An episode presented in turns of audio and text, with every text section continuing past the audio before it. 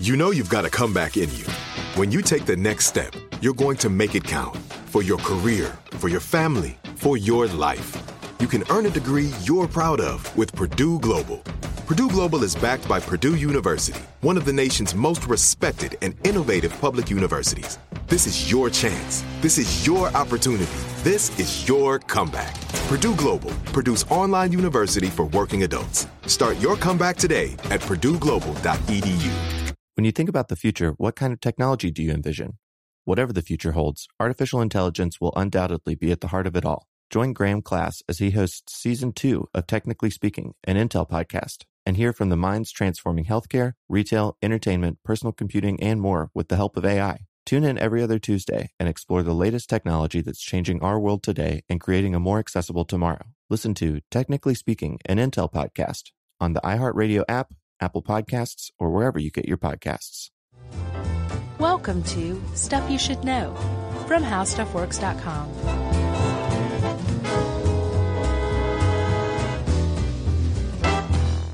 Hey, and welcome to the podcast. I'm Josh Clark, and there's the chipper, cheery Charles W. Chuck Bryant. Howdy. And there's Jerry over there. Say hi, Jerry. No, wait. How are you doing, man? I'm well, sir. How are you? I'm pretty well myself. I'm feeling all right, feeling a little fit. Yeah. Yeah, yeah. Um, a little sweaty, as you can tell, but I'm all right. It's gross. It is. I don't smell, do I? No. Okay, good. So, friends, listeners, Countrymen. uh, you're going to notice a little something different in this week's feed. Uh, tomorrow, this bears a little explanation. We are dropping episodes one and two of my new movie interview show, Movie Crush. We're dropping those into the stuff you should know feed. Uh, something we've never done here at the network, but we're gonna, uh, I guess I'm the lab rat on this one.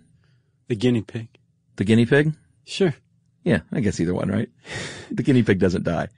The lab rat dies. Yeah, I guess so. But let's go with the guinea pig for sure then. All right. Well, either way, we are dropping those into the stuff you should know feed. Uh, and we wanted to alert you. So when you saw all these new things, you didn't, uh, rebel against us like everyone hated U2 when they delivered the world a free album. Right, right. Yeah. I mean, this is like, this is not just, it's not a U2 album. It's your new show. It's more important than any U2 album. Oh, well, You know? I appreciate that. yeah. Uh, so yeah, that's why they're there. And episode one is, uh, uh, the great Janet Varney with, uh, we talk about the movie Tron. Nice. And, um, that's the, the nature of the show as I talk to people about their favorite movie. And episode two is, uh, Tig Notaro Wow. talking about the movie Mask. And that one is a very special episode. And I'll tease it with this. We recorded that interview or conversation rather seconds after she got the call that she was cancer free at the five year mark. Oh, wow. So, uh, she started crying at the beginning and I didn't know what was going on. I gave her some time. I was freaking out and it turned out to be good news, but, uh, and I explained that all at the, at the onset of the episode, but it turned out to be a very special experience. Man, Chuck, you're like Barbara Walters. I didn't get it out of her. It was just weird timing. yeah. But, uh, anyway, those are in there and, uh, it, it won't happen every week. Uh, but I would love for you to subscribe. Well, yeah, that's the way to get it, right? Yeah. Just subscribe anywhere you, you listen to podcasts. These are a couple of gifts, a little gems. That's right. And, uh, appreciate your support on it. Yeah. Well, way to go, man. Congratulations. I, I'm, I speak for me and the rest of the world when I say we are looking forward to this. Thanks, dude. And, you know, I'm going to have you on as a guest. That, that's going to be very strange and awesome. Yeah, I think it'll be neat. I'll start crying too. Do you know what your favorite movie is that you would pick? Uh, I got a couple I think I could choose from. Sure. All right. Well, hold on to that then. Okay. And we'll just, we'll just pick that up later. Okay. Well, congrats again, man. Thanks, pal. Uh, shall we warm the globe? Yeah. Yeah. All right. So, Chuck, um, I don't know if you've heard about this term recently, but it's been in the news lately. Uh, global warming. Are you familiar? It, it does ring a bell. Okay. Well, just in case you, for those people who aren't aware of global warming, global warming is what we're talking about today. And, um, a lot of people confuse it or use it interchangeably with climate change. And it turns out that's not actually fully accurate. Global warming is a symptom of climate change as a whole. And climate change is a whole bunch of differences to the Earth's climate. We'll get into what climate is in a second. Um, and one of those is global warming. Also things like extreme weather events, increased drought, increased temperatures, um, sea level rises. All these things put together, that's climate change, right? Or the result of climate change. And global warming is one of them. So global warming is climate change, but not all climate change is global warming. I Right. just wanted to make sure we got that out of the way to begin It's with. It's like the square rectangle thing, which I can still never keep straight. Well, and I think, uh, the what? Like every square is not a rectangle, but every rectangle is square, or, or the reverse of that, whichever it is. I've never heard that before. What? I even aced geometry the second time I took it. Well, it was clearly a class that didn't care about squares. Yeah, I guess not. I mean, they always talked about rectangles, but squares were never brought up. Yeah, I, I think it's. Uh, you know, I'm not going to dig myself a hole there. That's probably best. So, uh, global warming, if you want just a kind of a straight up definition, is uh, the science community defines it as this, and they should know. Yeah. Uh, it's a significant increase in the uh, climatic temperature over a short, relatively short period of time as a result of uh, activities of humans. And by increase in short, uh, we're talking like one degree Celsius in a couple of hundred years is global warming. Right, because the effects of climate are so pronounced on such a like with just small incremental changes. Oh yeah. That that that that that is climate change. Something that if you just look at it on paper, you're like, that's nothing. Who cares about one degree? Actually, the the point of global warming is that when you have these these this increase in global temperatures, a whole basket of events starts to take place. That's climate change. Like global warming uh, is related to climate change, right? It can trigger other climate changes. That's right. And, uh, you hear a lot of people talk about, you hear a lot of numbskulls talking about weather as if it is climate. Right. Like, uh, a, a very harsh winter might come and they'll say, yeah, yeah, global warming, right. That's a great numbskull. Uh, it's not the same thing. Weather is, is local. It's short term. Climate is long term. Um, it's not even like the, the weather over a period of a year or even a couple of years. We're talking about predictable, generally predictable average weather conditions in a region over a long, long period of time. So you can safely say in Green Bay, Wisconsin, it is cold in the wintertime. That is the climate of Green Bay Right. and that Midwestern region as a whole. Right, but if it snows in February, February of uh, you know next year on a Tuesday, then that's just the weather. Yeah, or if it snows in Miami once, then that's not a refutation of what climate change means. That is a weird anomaly and those happen. Yeah, and um, this is a this is a Grabster and Strickland co-joint, by the way. So That's that's why. It, it popped off the page if you noticed. but um, one of the things they they wisely pick, point out is is what you just said that yeah, some some weather anomaly happens like that, even if it happened three years in a row. I I think a lot of scientists would pay attention to why it snowed in Miami three years in a row. Right. But if it went back to normal or something like that, like that, that, that would not necessarily be climate change. That's just a, a weird occurrence, right? Yes. Climate change is this, pre- this change in predictable changes. Yeah, and Like- s- that can take like thousands and ten thousands of years sometimes. Right. Often, Normally, most times. under natural circumstances. And here is where we come to the current use for global warming, right? Global warming can, can happen by itself naturally. The earth, um, basically as it, in its current present state swings back and forth between glacial periods and interglacial periods. So cool periods and warm periods. And for an ice age to occur, um, the global temperature only needs to drop by about five degrees Celsius on average. And all of a sudden we're in an ice age, right? Yeah, that doesn't mean the entire Earth is a big round cube. Round cube. Wow. That's like a square rectangle, but not at all the same. Well, you know, when you go to a fancy uh, cocktail bar and they have those awesome round, Mhm. I, I want to say ice cubes again, ice spheres. Yep. Uh, that's not what the Earth looks like necessarily during an ice age. No, no, no, no. It's just much cooler. And like, because it's cooler by say five degrees Celsius, um, like a lot of stuff changes. It's the same thing as global warming, but on the opposite end, right? Correct. Like you have changes in m- migration patterns. You have changes in habitat for animals. Some things go extinct during the transition. Um, sea levels change. A lot of stuff happens, right? So this is part of the normal process of the earth, but the earth's kind of got it like, Hey, hey, I've got this under control. I don't need any help from you humans. Sure.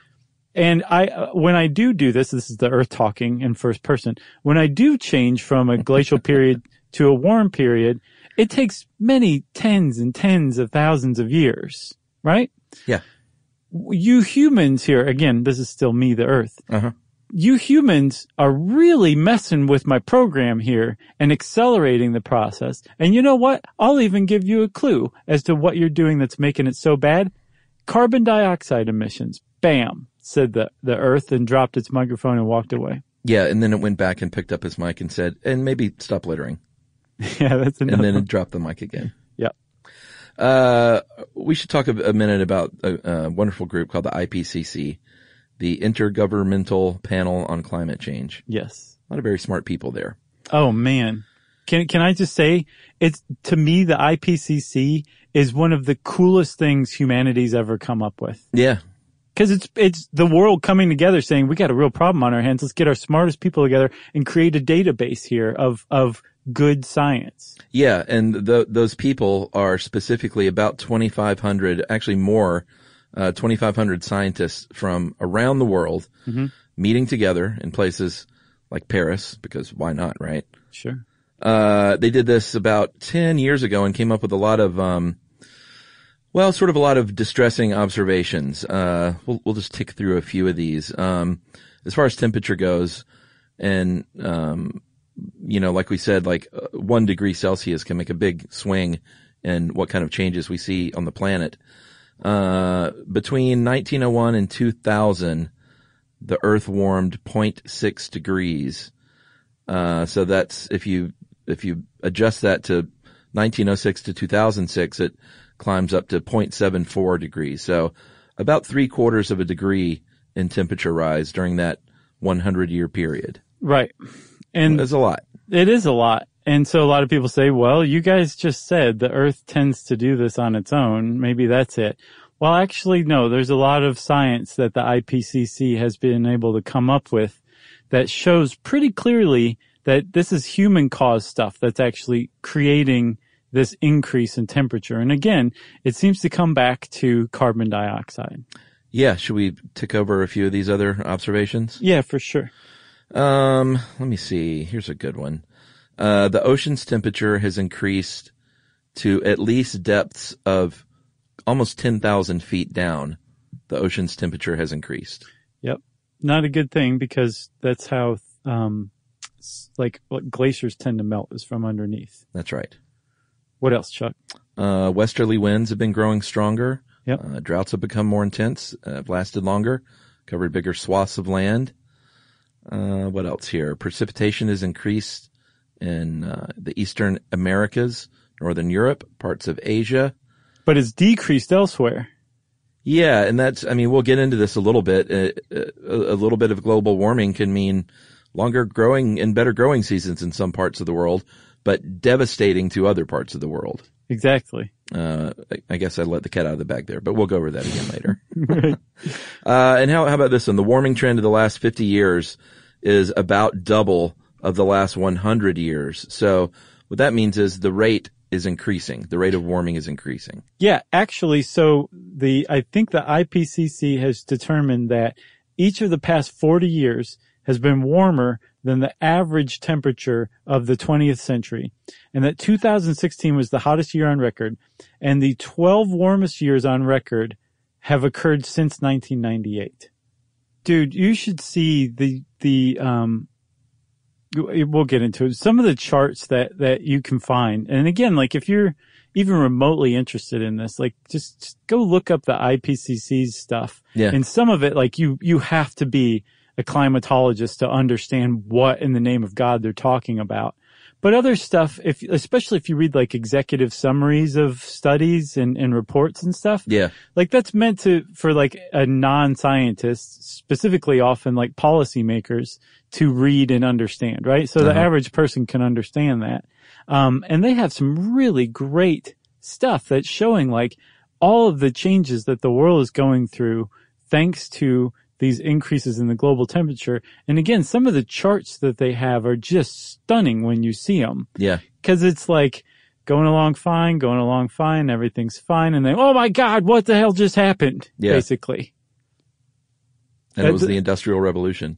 It was, but also one of the things that they found recently, especially in the last like three, four years, I believe, is that, um, it, is that I think you, like you were saying, the increase in global temperatures, but also again, the increase in carbon dioxide, um, has really shot up over the last like 50 years.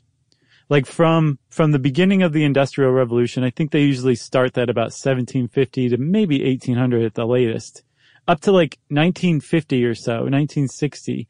Like yeah, there's a pretty surprising increase, but it has just skyrocketed in the last like 50 or 60 years. So, um, they're, they're seeing like this, this, the science is bearing out the, the kind of the general theory of global warming, which we should probably talk about this, this theory of global warming, right? Because like we said, it's not just, um, human cause, a human cause mechanism. Like basically it's an already ex- existing natu- natural mechanism that basically keeps the earth nice and toasty for, um, life and Yeah. water. It keeps us from being Mars. But we have, we have started messing with it big time because of our, um, our contributions to this normal cycle.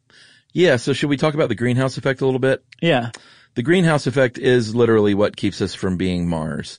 Um, it is a- a good thing when it occurs naturally because like you said, it keeps us on, you know, it makes Earth habitable and lovely and nice for the Yes. most part. Yes. So they, Strickland and uh, the Grabster. uh, I'm not sure who came up with the car analogy, but it's a pretty good one. I agree. If you go into your car on a hot summer day and you get in your car, it's been sitting out in the sun for a little while. It's a lot hotter than it is outside. Um, it's kind of a no-brainer, but you might not have thought about why that happens. Um, it's not magic. What's happening is the the sun that's coming in through your car windows gets absorbed by the interior of your car, whether it's your seats or the dashboard or basically kind of everything in the car, absorbs that heat and that heat is then eventually emitted back out and radiated out from the seats and things like that. Right. But it's at a different wavelength than that initial sunlight that came in. So some of it might get back out of the window, but most of it stays kind of trapped in that car.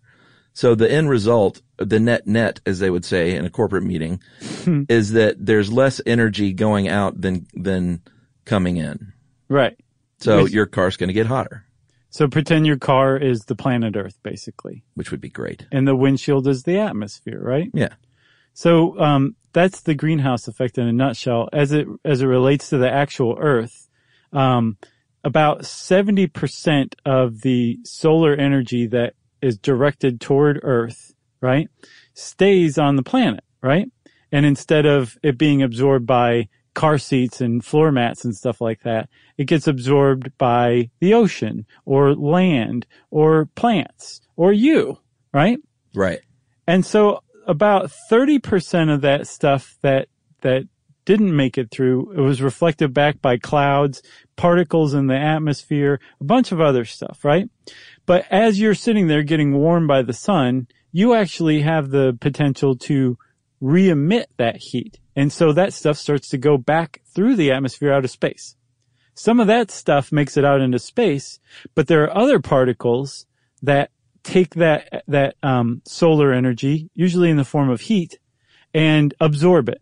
And when they absorb it, they re-emit heat, and then they direct it back down at Earth. And the process continues. And in some of that, some cases, some of the stuff that they re-emit, they end up reabsorbing themselves, so that there is um, more heat that's being trapped and sustained on Earth than is being allowed to escape back into space at any given time. Yeah, just And- like your car. Right. And again, um, this, this is what, this is like a positive feedback cycle that that creates the atmosphere. It also sustains the atmosphere. It also keeps water here on Earth. Um, because water tends to heat up and rise, but then it will, um, it will cool off in the atmosphere and fall back down as precipitation. And as long as it can fall back down in the atmosphere and nucleate around some of these particles that are trapped in the atmosphere, we've got water here on Earth. That's right. So it's all thanks to the wonderful, glorious greenhouse effect. Yeah, so that that feels like a good place to pause. Let people uh, let that soak in a minute, like a hot sun on a black car seat. Like a warm chutney on your forehead. My God, and we'll be back a little bit to talk about the uh, these gases in the atmosphere that we're talking about here.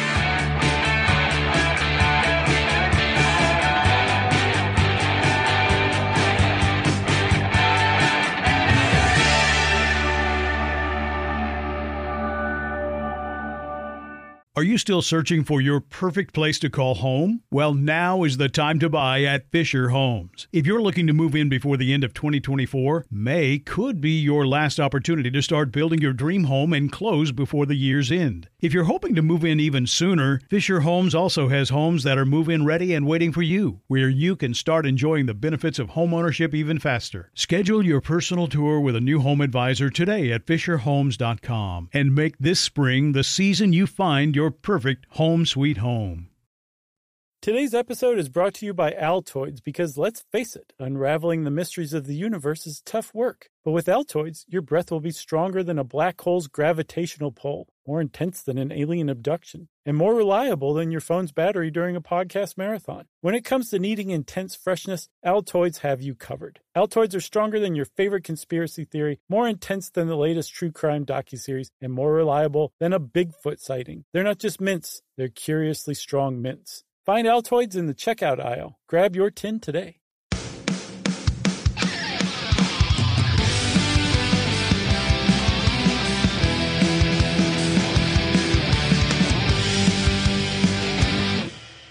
All right, so we're back. I think everyone probably understands the greenhouse effect. If you remember your hot car, Yeah, it's kind of a nice, easy way to think about it. sure.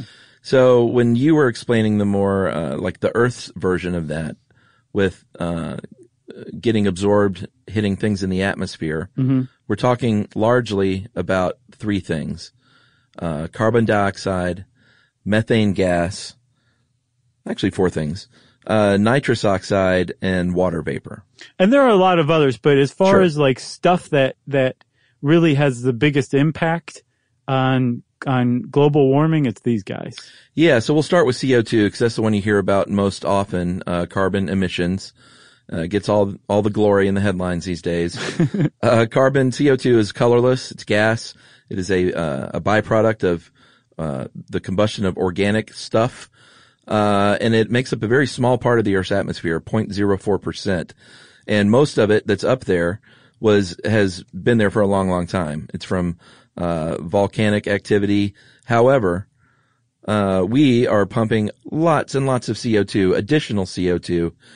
Uh, and remember, there's a delicate balance going on up Oh, there as it is. Right. So, like you said, Mother Earth doesn't need us adding to this, and we have been adding CO2 uh, like it's gangbusters. Yeah. So like that, that, you remember when I was talking about how water, water turns into vapor and rises and then falls back down? That's the rain cycle. There's also a carbon cycle where carbon molecules just kind of go back and forth between the atmosphere and the earth. And apparently every year, 230 gigatons of carbon are released into the atmosphere from the earth, from plants, from rocks, from us. And then uh, about the same amount, another 230 gigatons comes back down and is locked into Earth from the atmosphere, right? And it's, like you said, Chuck, like a pretty, pretty nice balance. The Earth has got this. Please don't mess with it. But when we take carbon and unlock it from these carbon sinks, like, you know, we bust up rocks in mining operations. We burn fossil fuels that have carbon locked into them. Um, we cut down trees and burn those things as fuel. That releases more carbon and it, it messes up that delicate, um, pretty much even exchange between the atmosphere and the earth. Yeah, and that's a big problem because carbon has a knack for absorbing infrared radiation. So that energy that escapes the atmosphere That that's the form that it comes in. So all this extra CO2 means basically like your car, just an overall increase in temperature. Right. And, and so not only does it, um, absorb infrared heat and hang on to it, it, um, it, there's a lot of it. There, we just finally, in the first time in the history of the human race, all of humanity, not since the industrial revolution, but ever since humans have been around, the earth reached, um, 400 parts per million, meaning that out of every million molecules that you just snatch out of the air and count, you're going to come up with 400 of those as carbon atoms, right? Yeah. Or carbon dioxide Yeah. molecules. So that's new. That's, that's a big deal. And the problem with that is, is not just that there's a lot of carbon dioxide in the air, but it's like you said, the more carbon dioxide there is, the more radiative heat that comes back down to Earth that doesn't escape into space, and the higher the global temperature gets. Yeah, and just to put it into perspective, uh, 400 parts per million now, and that's 2017 numbers, I guess. Uh, I think in 2015 we hit Oh, okay. 400, and we're up to like 404 now. So that uh, pre-industrial revolution was about 280 parts per million. So it has swelled by about 124 parts per million since uh, the industrial revolution, which is pretty staggering. Yeah, and there's apparently a way that you can tell when you're actually measuring the, the carbon dioxide molecules themselves where they came from. And ones that are introduced into the atmosphere from burning fossil fuels have a specific signature that we can detect. And we have seen that as the global temperature has increased and more and more um, carbon dioxide has been introduced into the atmosphere since the Industrial Revolution, so too has the concentration of that specific type of carbon dioxide. So Yeah. there's a strong correlation between the the fossil fuel burn carbon dioxide that we humans have put in the air with rising global temperatures. All right, moving on to nitrous oxide, uh, N2O, which we we did a whole podcast on this, right? Yeah, That was a good one. it was a great one. Uh, mainly because of that tank that we had here in the in the studio. I know, like we're method podcasters. That was that definitely enhanced the whole thing. So uh, N2O is another greenhouse gas, super important, and we are not releasing like human activity is not releasing nearly as much as uh, we are CO2, but um, NO2 or I'm sorry, N2O absorbs a lot more energy, like 270 times as much as CO2. So that makes it uh, something we really need to pay attention to, and we are paying attention to it. It just doesn't get all the headlines. No, it definitely doesn't. Just because there's so, so much less of it, right? And, um, whereas it takes like ten, tens of thousands of years for, you know, the 20% of any given carbon dioxide emission to leave the atmosphere, it takes about 114 years for a full emission of, um, nitrous oxide to leave the atmosphere. Yeah, as far as man-made, it's uh, it is also a byproduct of combustion, and um, a lot of fertilizer, nitrogen fertilizer that they use on crops, is, is releases the N2O into the atmosphere as well. See, to me, all you have to do is like seed the atmosphere with a bunch of hippies and let them huff all the nitrous oxide right out of it. Problem solved. That's right. Because you've also gotten great rid fish of Phish concert in the sky. exactly. Uh, what else do we have? Methane. Methane's a big one, and this is super overlooked. But I remember hearing about this when people first started realizing, like, oh, that's a really big problem. It's um, it's there's very little amount of it, whereas like there's 404 parts per million of carbon dioxide in the atmosphere these days.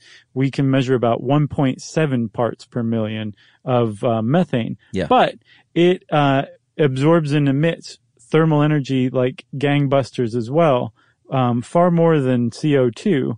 Um, I think about 20 times more. And there's, there's a lot of different places where it comes from. Like when we, um, mine coal, it releases methane. Yeah. When our ample herds of livestock fart, Yep. um, they release methane. No joke. That's Yeah. actually a huge contributor of greenhouse gases. oh yeah, we talked about that like I feel like years ago in another episode. Surely we have. Yeah. Um, another one, Chuck, was, do you remember our, um, plasma waste incineration Yeah. episode? Sure. Well, remember one of the things we talked about was that the average landfill gives off methane. Um, and that's a huge problem too. Yeah. So like if you go to a landfill and you see that there's flames around it, they're actually burning that stuff off because the CO2 it releases after it's burned is actually preferable in that case to the methane just being allowed to escape. That's, yeah, and there that's are bad uh, news. It is bad news. Um, and there are scientists who have even posited that maybe like you know tens and hundreds of thousands of years ago that large scale venting of methane into the atmosphere, like if a if a, a big uh, block of ice cracked open and, and unlocked a big methane uh, bubble from Yep. from under the ocean, that could have caused like maybe a mass extinction, right. like because it was released so quickly into the atmosphere. Yeah. Like, like we're doing now basically. Yeah, on a slower basis. I don't think anyone's saying that's going to happen. Are No. No, I don't, well, I don't know. I think like that is a concern that as Arctic, Arctic ice melts, that Yeah. methane bubbles could be released, which would just be a, a, a nightmare on top of a catastrophe. That's right. Um, there's another problem with methane too, that in the atmosphere, it frequently converts to CO2. So it just not only contributes itself, it also contributes to the CO2 emission problem. Man. There's also, Chuck, another thing, um, called, uh, short-lived climate pollutants, SLCPs. They don't get a lot of press either, but a lot of people think that if we focused on these, we could really see some real results in the short term. Supposedly SLCPs account for something like 30 to 40% of global warming, but they are, um, particles like black carbon, methane counts as one of them, um, uh, hydrochlorofluorocarbons. Nice. Um, and they can live in the atmosphere from say like days to tens of years and then they, they go away. Um, and if we really cut down on some of those emissions, it would, we would see the effects of that very quickly. Wow. Yeah. So speaking of effects, I guess we should kind of talk about what this all could mean and does mean. Yep. And is meaning. Sure. Uh, number one, we can talk a little bit about sea level, uh, or sea levels. Um, glaciers and ice shelves are melting all around the world. And losing large chunks of ice like this can accelerate this warming because there's less of the sun's energy. You know, we talked earlier about it being reflected by ice sheets and things like that. Right. These reflective surfaces. Less reflective surface means less is getting reflected away. So just at like the very base level, that's going to be a, uh, an increase in temperature. Yes. Uh, also, depending on where the glacier is, um, it could uh, contribute to um, to sea level increases too, as we'll talk about. Yeah. I mean, we might as well hit that, huh? Okay. So if, um, one of the things that I learned from this that I just absolutely did not know, but makes total sense is that the Arctic sea ice, if it melts, it will contribute zero to a sea level increase. Yeah. Interesting. I had no idea, but it makes total sense because it turns out that Arctic sea ice in particular floats on the sea. Yeah. So it's already in the sea and it's already contributed to the sea level rise. If anything, if that stuff, uh, if we went through an ice age and all that stuff froze into basically a frozen landmass, then you'd see a sea level decrease. But the way it is right now, there wouldn't be a sea level rise if it melts completely. Um, there are other places around Earth where the glaciers and ice caps are basically land masses. And if they did melt, then you would see a sea level rise just from that melted water, right? Yeah. I mean, that, we're talking about Antarctica there and the likelihood of Antarctica thawing out is not great, which is good. Well, not all of it, but there's certainly parts of it could. Yeah, for sure. And then same with Greenland too. Well, yeah, Greenland's a problem because it is uh, much closer to the uh, equator, so temperatures are higher there anyway. It's not like negative 37 degrees on average like it is in Antarctica. Right. So I feel like I have to say that so specifically. The Antarctica. Arctica, yeah. and the other problem too with um with this this loss of ice, like people might say like, no, it's crazy. Like there's I see plenty of glaciers there still. But if every season a little more melts off than is replenished by snowfall in the winter, Mhm. you have a net loss of ice. And then over time, if you look at it on a scale of a decade or two decades or three decades, that's a substantial amount of lost ice. And that is what increases the sea level. That leads to sea level rise. Yeah. So as far as the IPCC con- is concerned, they estimate uh, that sea levels rose about a little over six and a half inches in the 20th century. Mm-hmm. Uh, doesn't sound like much, but it is a lot. Like sea level rise in low-lying coastal areas can mean pretty bad flooding at just mere inches. Right. Uh, they propose that if things continue to go this way, uh, they could rise by as much as 22 inches, almost two feet by the year of 2100. And brother, if that happens, we're going to have to redraw the world map. That's true. I was looking, I was like, how, t- how high is Miami Beach? Miami Beach is apparently just under four feet above sea level. Yeah. New Orleans is, um, like zero feet. I think it's, it's maybe at two feet basically. Yeah. There's a lot of coastal cities, Singapore, um, I think, uh, Copenhagen, they're all, they're all like very, um, very close to sea level or just slightly above sea level. And so, yeah, two feet rise. I know the Maldives is frequently mentioned as like being under real threat from sea level rise. But the, if, even if you don't necessarily live in a, a coastal area that's two feet, you know, just two feet above sea level, consider this. If the sea level rose just six inches, like they were saying, that means that when you have extreme weather events, which go hand in hand with global warming and are part of climate change, where it rains really hard and there's more, like more major flooding than before, then it's already working with an extra six inches than any flood that you've been used to before. Right. So the floods are much more extensive. And that's a really good example of how interconnected this this, the, the global climate system is, where if one thing gets messed up a little bit, it has all these other widespread effects around the world and on, on regions too. Yeah, because I think they found that there are not necessarily more frequent, uh, like tropical storms and hurricanes and things, but they're, they are becoming much more intense and that's, that's the issue at hand. Yeah, and that one in particular has to do with the surface temperature of the oceans increasing as the temperature of the world increases because that's where those storms, hurricanes and cyclones get their, their energy from is from the warm surface of the sea. Yeah. So if it's warm, that that's like you'll see them like hit land and and like lose steam, and then when they go back over the ocean, they'll start to like regather their strength. That's because they're over warm water again, and that's where that's where they get it all from. Yeah. Plus there is, uh, I don't think we mentioned this yet about the density of water. No, no, and I don't want to go anywhere near it. You take this one.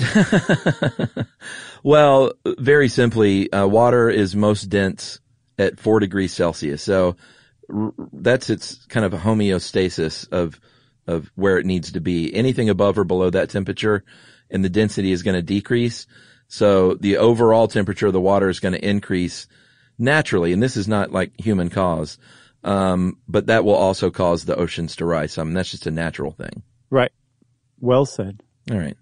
I'll just leave that with, I'll But you- park it right there. I'm glad you mentioned that though, because you don't see that really ever. Like no one ever mentions like, oh yeah, water's just going to expand as it warms. You- Yeah. I've never thought about that one either. Or cools, I think, right? Yeah, or cools. Yeah. It's a weird, weird thing. Weird, weird material. so uh, let's take another break and we'll get back to explaining why global warming's a real pain.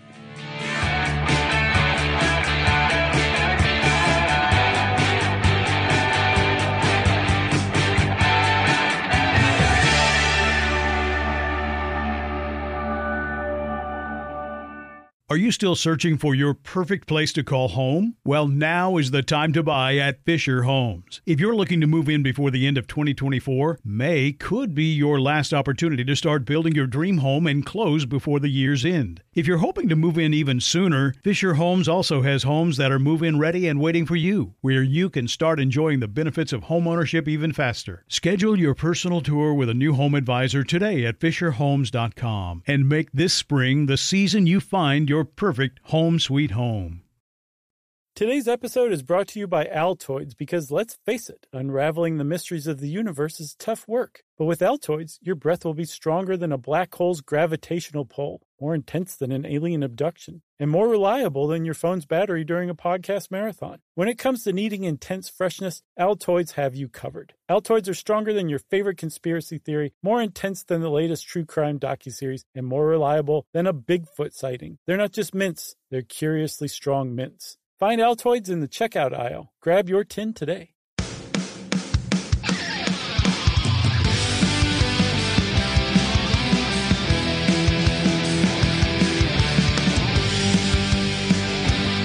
All right, Chuck. So we talked about the ice caps melting. We talked about glaciers melting. We talked about mm-hmm. sea level rise. Correct. There's also, I mean, people are out there saying like, that's great, but how does it impact me? Yeah. a human. That's what I want to know about. Well, there's tons of ways because as as technologically clever as we humans are, we are extraordinarily dependent on the earth. So as these this climate change happens due to global warming, um, we're going to see all sorts of problems, and we already are starting to see problems. Yeah, so we did mention earlier that uh, if you live in a temperate area, if you got like four kind of lovely seasons, like let's say Atlanta, Georgia, for instance, you may have a longer growing season. You might have a bit more rain. Uh, it might be actually good for the crops here in Georgia in some ways, but other parts of the world, uh, less temperate zones are going to see big temperature increases, uh, way less rain, and longer droughts, worse droughts, uh, bigger deserts.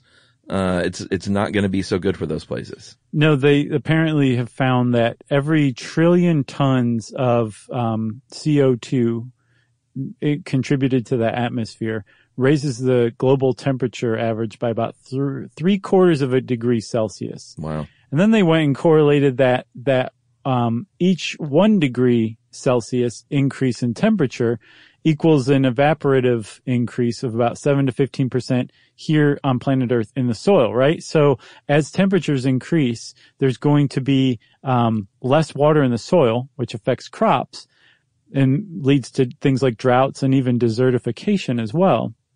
But and man, every time I throw out one of these terms, I'm like, we did an episode on that. We Yeah, did an episode on that, That and droughts. Uh-huh.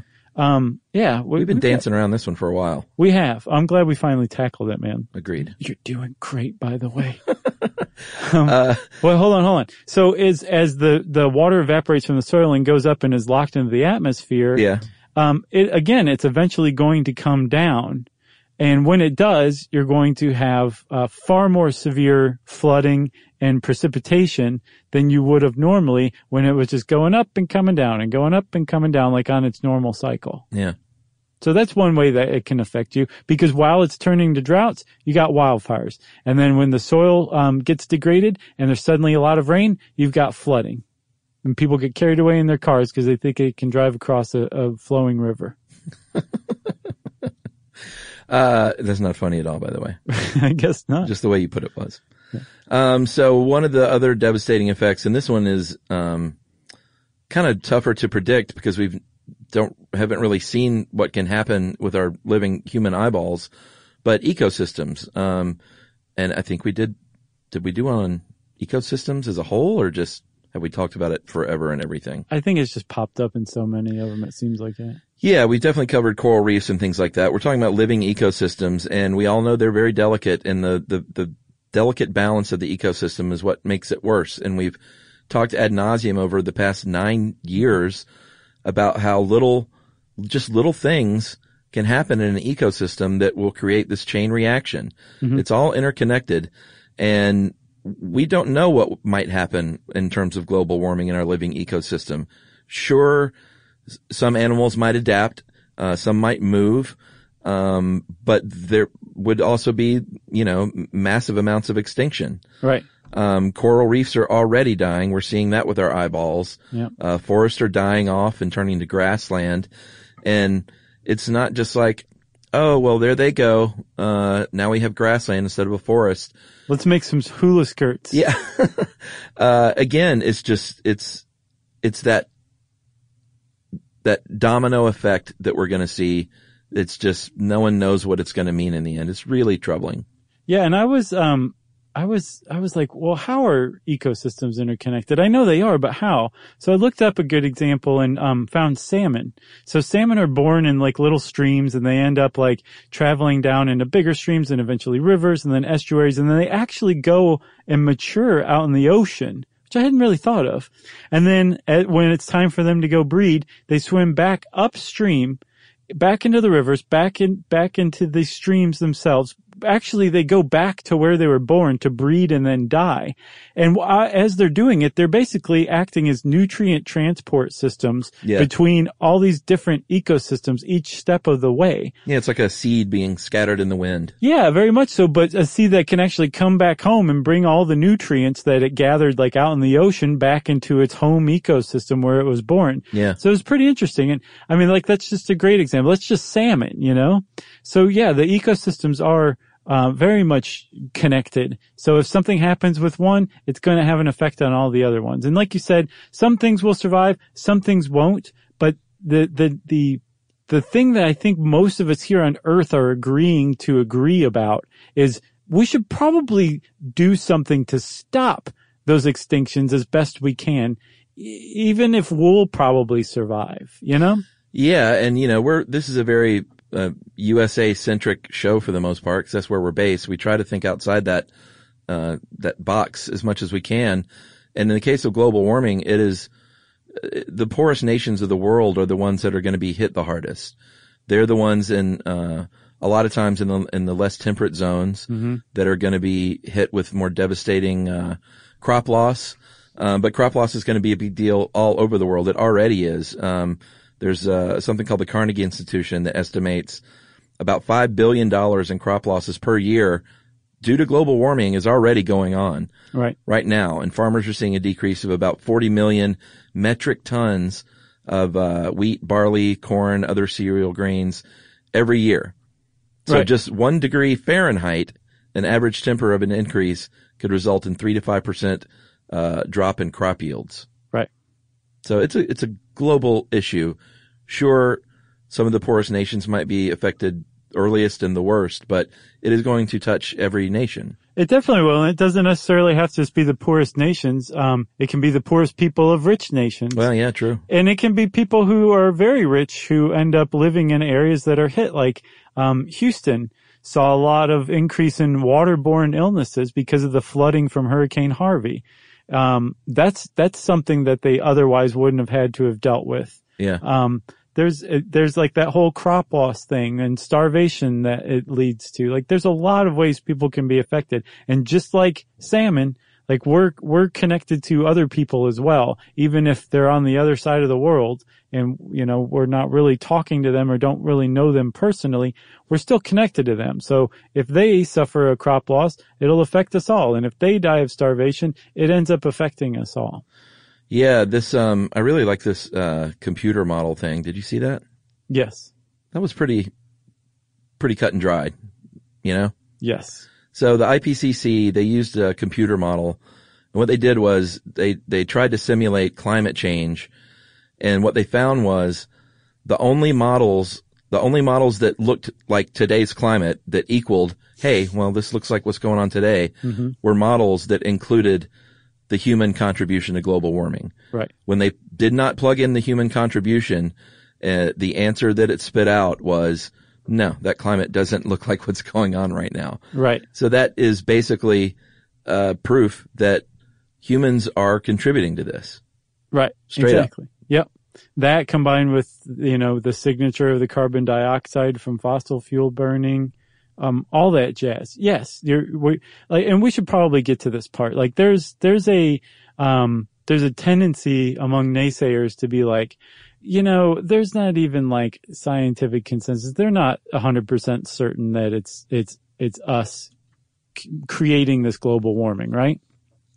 And so science has really kind of taken it upon itself in the last like decade or so to address this and say, yes, that's true. There's basically no such thing as settled science, but there is so been so much like we've made it our business to create and conduct so much research and study all of this so closely over the last like 10, 15, 20 years that we have basically come up with a scientific consensus that basically if you take any scientist on the street, there is pretty close to a hundred percent chance that that person is going to say, yes, climate change is real. Yes, global warming is happening. And yes, humans are causing it. All right. Yeah, because they use words differently than we use words. Uh, and you sent this great article, certainty versus uncertainty, colon, understanding scientific terms about climate change. You know it's smart when there's a colon in the middle. Oh, uh, and for the average Joe or Jane walking around on the street, uh, if you say the word uncertain, that means, well, you, you just don't know. Right. Scientists, when they use the word uncertain, they mean how well you might know something or not. Right. So that's a big difference. It sounds like word games, but there is no, very rarely is there absolute certainty in science.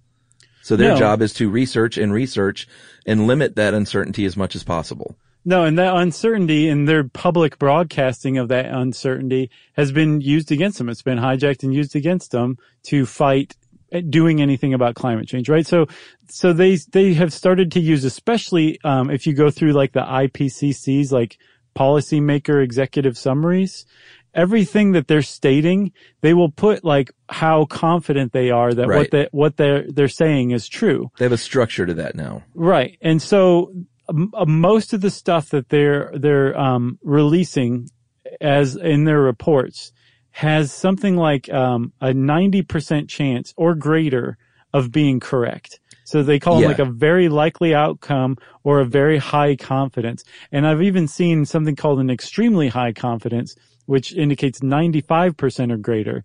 And then the come on, which is 99% or greater. Yeah, so there are these there are five points which they have quote very high confidence end quote about or even greater. So at least 90% or greater certainty that the mm-hmm. following. Right. Human induced warming influences physical and biological systems everywhere. Sea levels are rising. Glaciers and permafrost are shrinking. Oceans are becoming more acidic and ranges of plants and animals are shifting. So that's between 90 and 100% certainty on those things. Yeah, they also say they're they're they're comfortable saying with certainty that the burning of fossil fuels and the clearing of forests release carbon dioxide into the atmosphere. They say there's no uncertainty about that. They also say that they've learned that carbon dioxide and other greenhouse gases in the atmosphere trap heat through the greenhouse effect. They say again, there is no uncertainty about this. And that the earth is warming because these gases are being released faster than they can be absorbed by natural processes. And then they say it's very likely, greater than 90% probability, that human activities are the main reason for the world's temperature increase in the past 50 years in particular. And so they're, they're saying like, we are scientists. We're the ones who are studying this. No, we're not a, we can't say with unequivocal cer- uh, certainty that this is the case. But what really people, what more do you need? Like we have studied this so closely. Yeah. We are so close to 100% certainty that, that like what's the problem here? Let's just get on board. And there was actually a study, um, done in 2007 by this economist. Um, it, it, made the news, uh, made the news cycle. His name was Dr. Peter Sagaris. And he basically said, if you look at the cost of doing something and the cost of doing nothing, statistically speaking, it makes way more sense to take steps to mitigate climate change and be wrong about the fact that it was us humans Yeah. than it would to take no steps at all, um, and be wrong about it. Actually, no, it actually was us humans. Yeah. I mean, that's where I get, I don't want to get too much on a soapbox, but I get angry that there are people out there that say, well, you're not, there's that 10% or less chance. Mm-hmm. So let's just gamble humanity, the future of humankind on that 10% or less chance because we don't want to get with the program and get behind green initiatives. Right. Because there's a chance. You're not 100% certain. I just, I, I, I don't, that short-sightedness just is staggering to me. Well, plus also that it's been proven, um, I've mentioned that book before, The Merchants of Doubt, that think tanks have been set up to basically influence public thought and point out like scientists aren't 100% certain, scientists aren't 100% certain. And they're not looking out for you or the earth or your family. They're looking out for their business interests because it's the fossil fuel industry. They're, they're, they're the ones who are, th- who benefit the most from not taking steps against climate change. Um, but even if you look at um, some of the some of these fossil fuel industry companies, um, they they're they're like, no, we should probably do something. We can figure this out. Yeah. Even some of them are saying this now, Yeah. in, as of 2014. Amazing. So Chuck, speaking of 2014, there was, um, uh, something big that happened, the Paris Accords. Yes. And in 2014, I think 195 countries came together and said, you know what? We're going to do something. We're going to do everything we can to keep the global average temperature from increasing two degrees above normal. Two degrees Celsius, I should say, because that, that was kind of a largely agreed upon tipping point that there would be a lot more extreme weather, sea level rise. We would feel the effects of climate change from a two degrees Celsius increase in global temperature. And so they took this really interesting approach where they said, um, instead of us coming up with a, a multi-government group that decrees stuff, we're going to just decentralize the whole thing. And how about every country come up with what their country can do on their own to fight, to fight, um, global warming. And then we'll bring them all together and everybody will take a pledge and we'll go do it.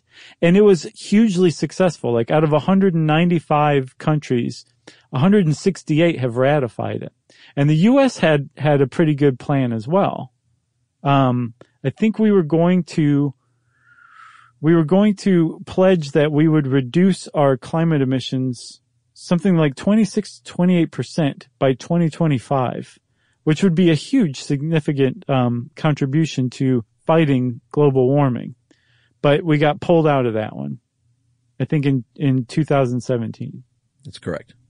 So now um, the rest of the world seems to be carrying on without us, uh, fighting climate change through their own decentralized plans. But that's where the United States stands right now. We have said um, we're not going to be taking part in that.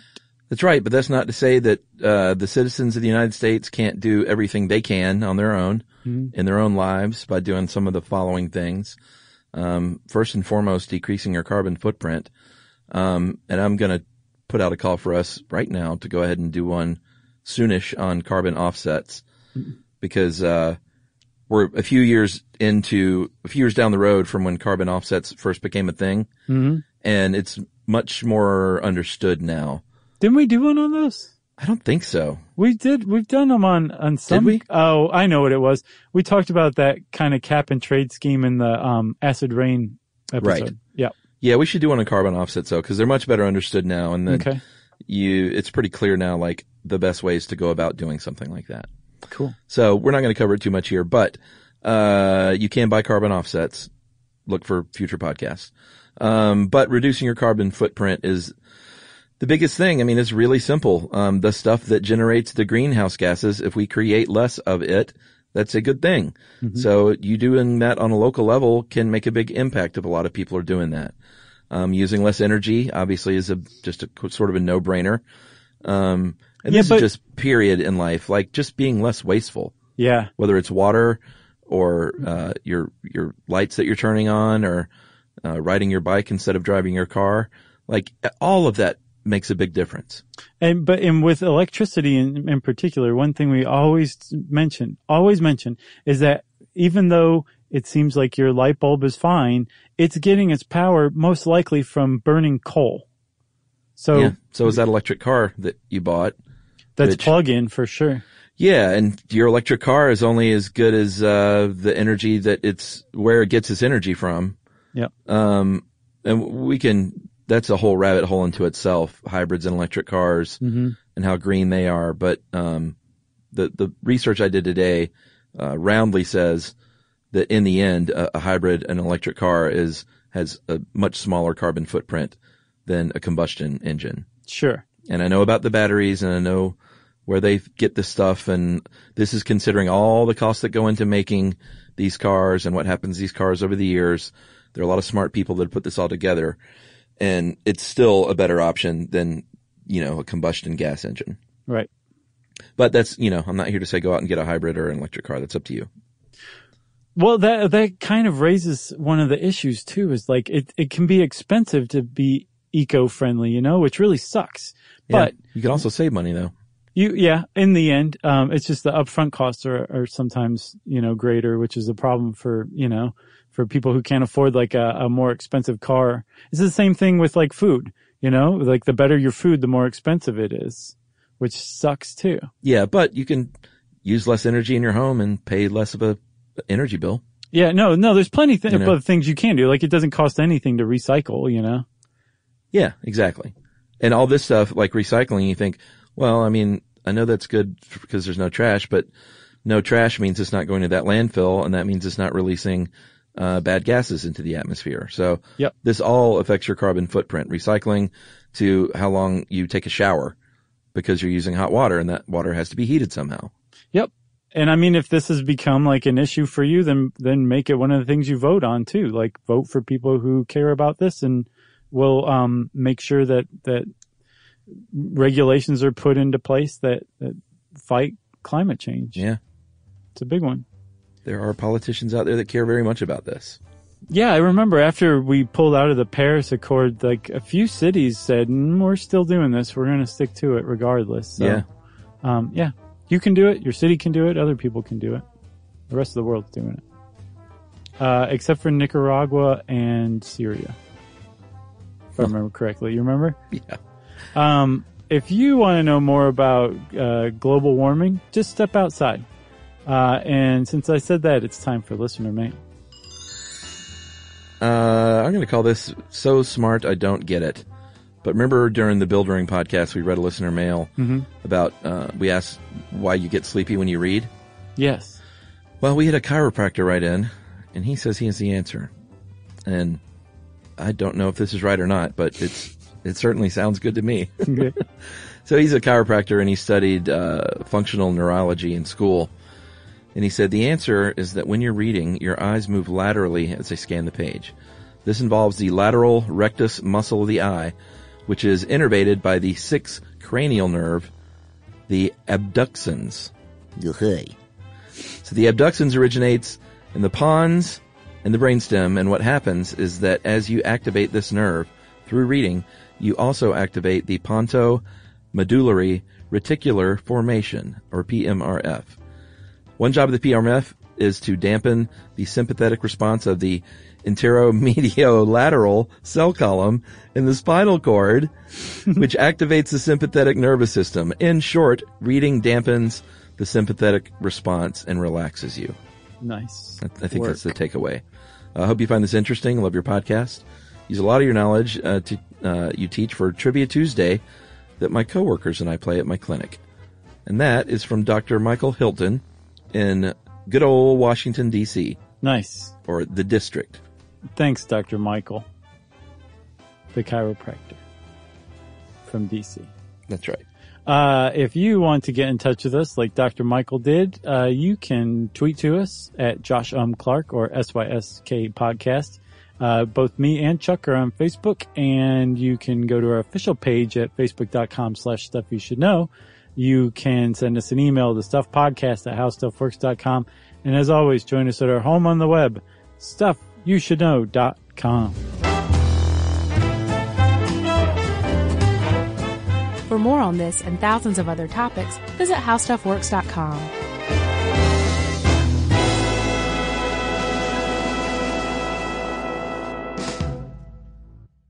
Are you thirsty? Well, Richard's rainwater is caught clean before it even hits the ground. Rain is naturally pure, so there's no need for harsh chemicals or additives. Richard's rainwater contains no chlorine, no forever chemicals, no microplastics, no nothing. Enjoy the smooth, clean taste of still rainwater or the cold pressured bubbles of sparkling rainwater. Just visit richardsrainwater.com to find a retailer near you. That's richardsrainwater.com. And for a coupon, text STUFF to 251 292 8887 and receive $2 off a 12 pack case of Richard's Rainwater. Hey, if you haven't heard of Visible, well, now you have. They're the wireless carrier that's making wireless visible. It's in the name. Switch to Visible, the wireless company that makes wireless visible. Get a one line plan with unlimited 5G data powered by Verizon as low as $25 a month every month, taxes and fees included. Use promo code STUFF20 to receive $20 off your first month for listening to this podcast. Switch now at visible.com. For data management practices and additional terms, visit visible.com. The visible monthly rate is $25 per month.